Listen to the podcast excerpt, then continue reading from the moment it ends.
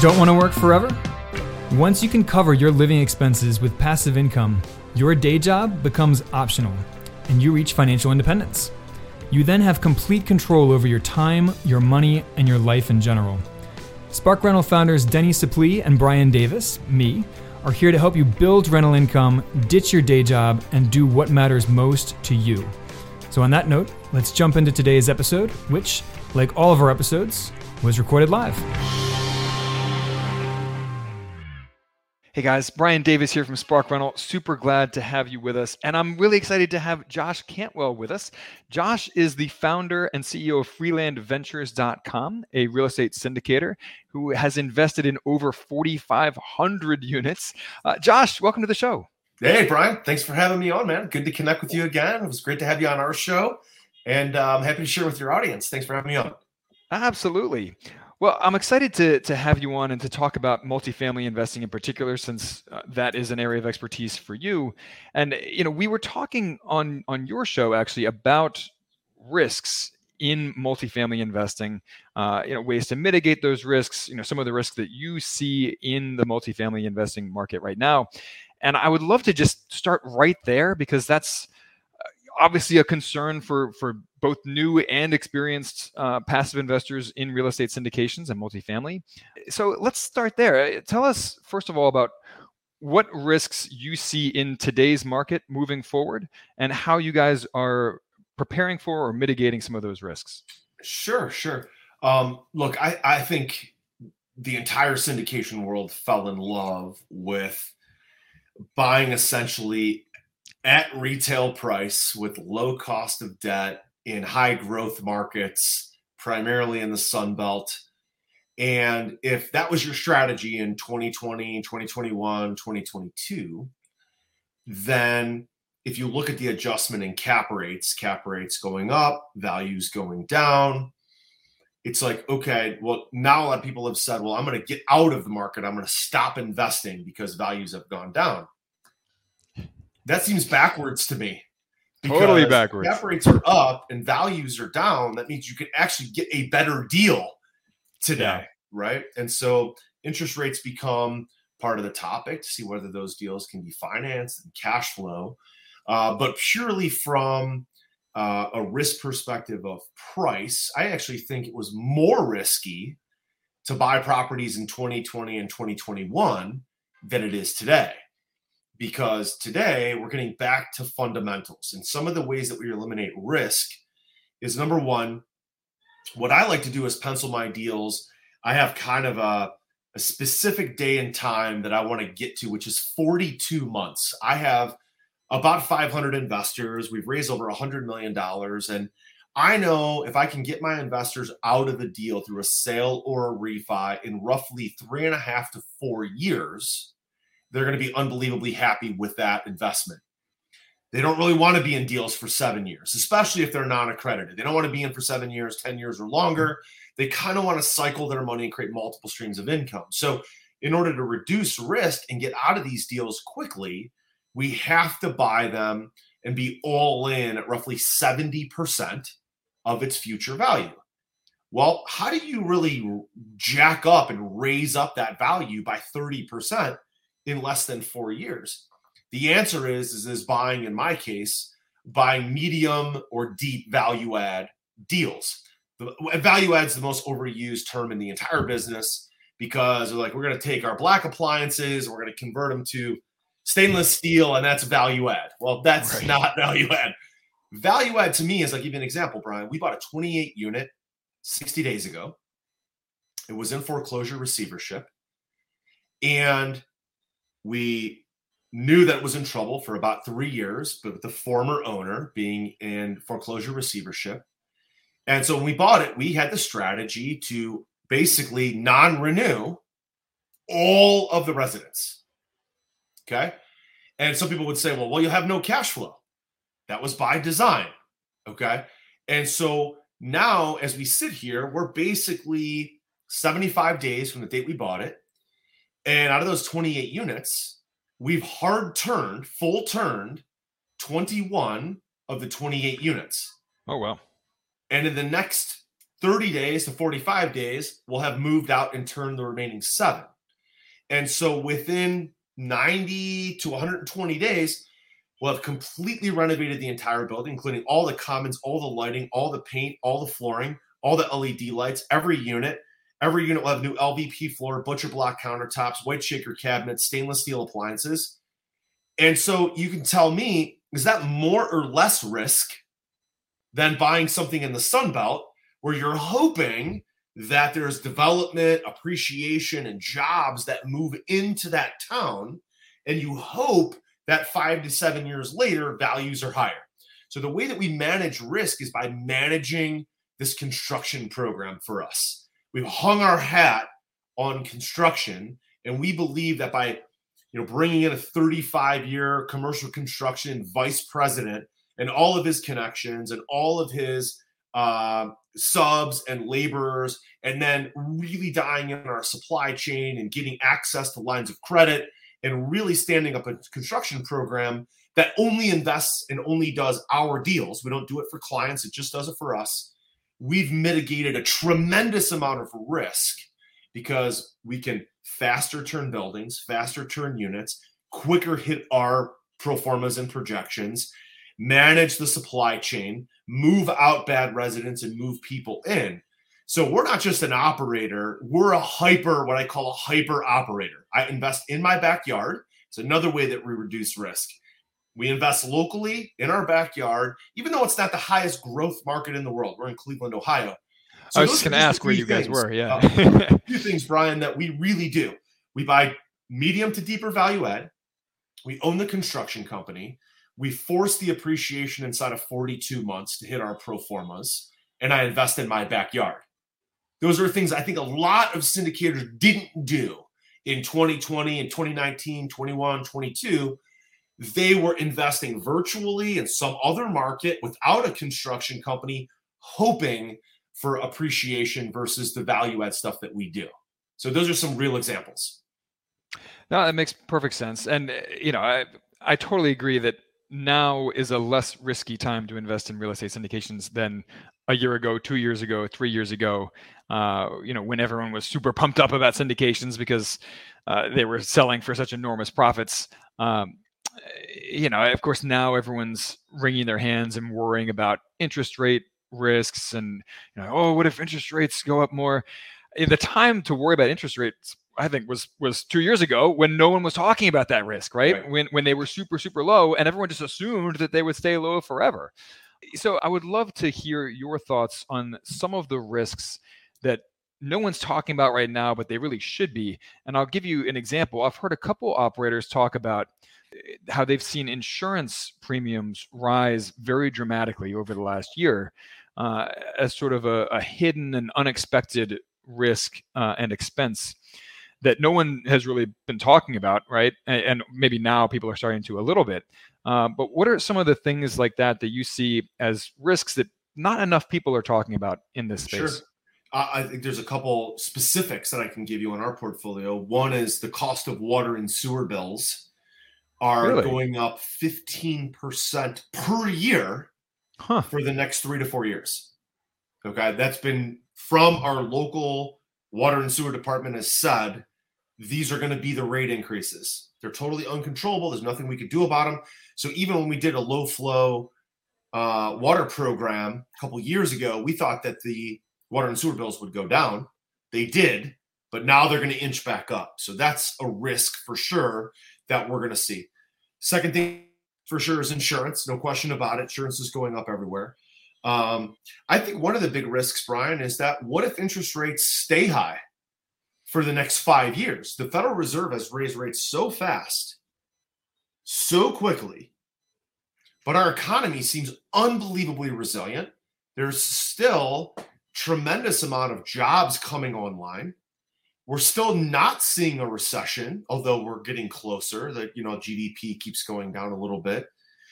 It's going to be a mild technical recession, and I think our economy is going to take back off. And when it does, I think that uh, interest rates could stay high for a long time. The forward curve has interest rates going down at the end of 2024, about a year from now.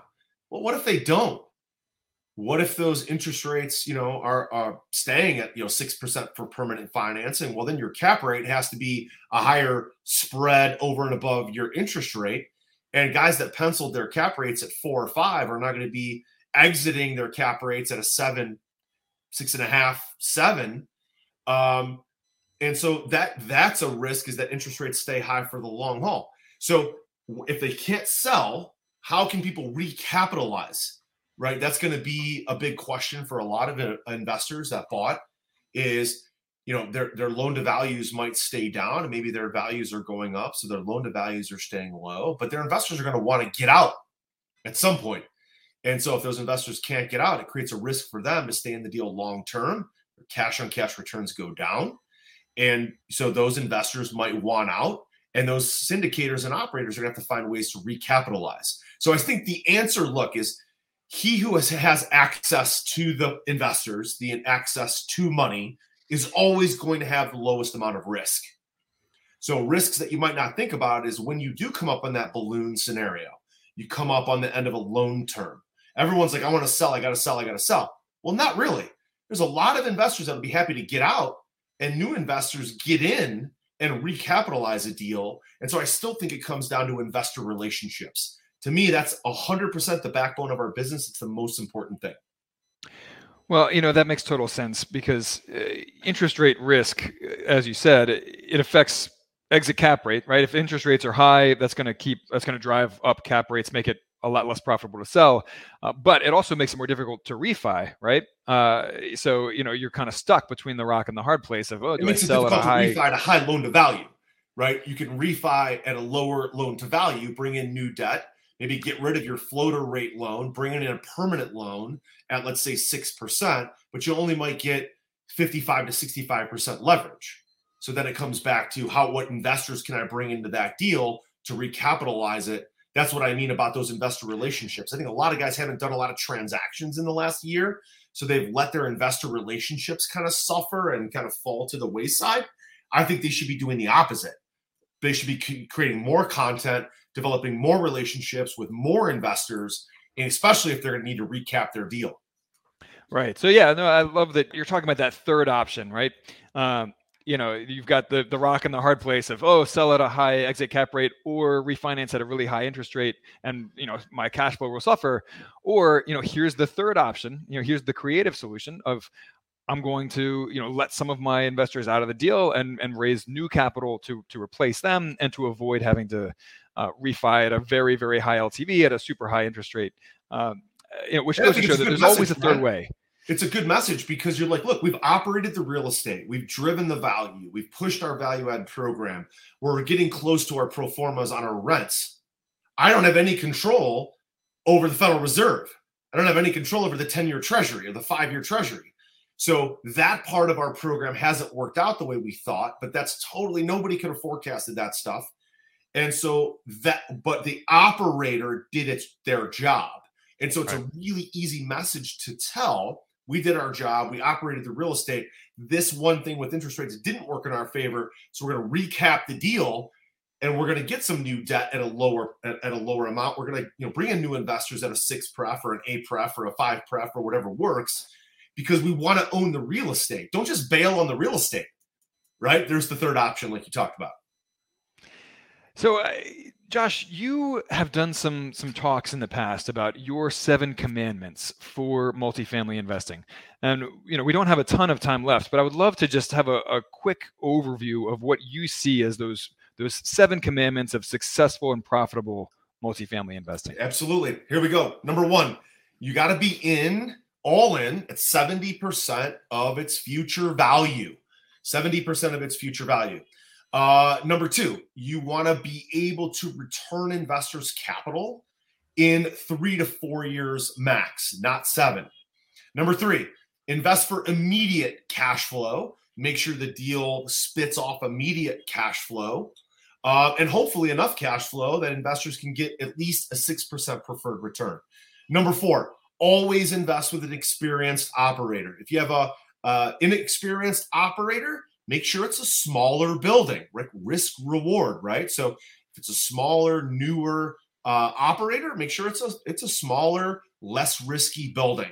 Number five, we love to invest in our backyard. Uh, I live in the Cleveland area, so we invest in Cleveland and Columbus. When COVID hit, we were we had deals in Mobile, Alabama. We had deals in Houston, Texas, Lawton, Oklahoma, Albany, Georgia, Macon, Georgia, and Ohio. When COVID hit, we decided to bring everything close to home.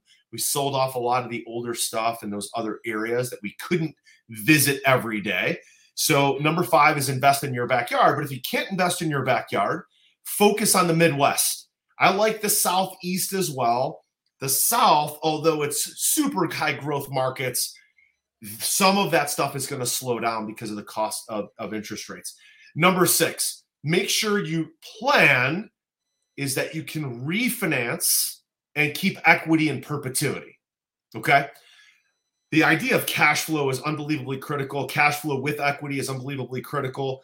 Turning buildings makes sense to turn the money. But so even if you buy a building and you're going to sell it, make sure you 1031 exchange those monies and move from a C class to a B or a B class to an A so that you can keep your equity moving.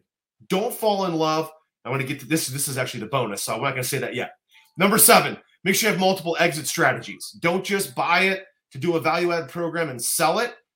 You don't get wealthy long term flipping real estate. You get wealthy from cash flow. That's where it comes from. And number eight, the bonus commandment, right? The bonus uh, in- investment strategy is don't fall in love with the asset, fall in love with the equity. And if you need to move the equity from one investment to another, do a 1031 exchange, sell and buy. Do that. There's a lot of people right now that have equity in their buildings and they're married to keeping their old building because they bought it, they love it, they they're, they're, they want to see it through to the end. Sometimes it makes sense to move the equity to another deal, prices have come down. So you can move that equity to a deal that has a lower basis, a lower price, which means you'll probably get more cash flow than in the existing deal that you have. Okay, so 70% of future value, return uh, investor equity in four years or less, immediate cash flow experience, operator, invest in your backyard, get equity in perpetuity, have multiple exit strategies, and fall in love with the equity, not the asset.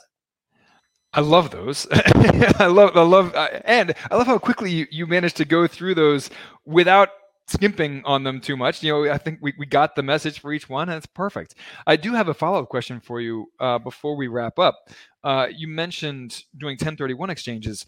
I actually haven't seen any sponsors offered deals that are designed for 1031 exchanges to non-accredited investors but i understand that you uh, work with non-accredited investors. You do, all your deals are 506b. So, do you design some of these deals as 1031 exchange deals from the very beginning and make those available to non-accredited investors?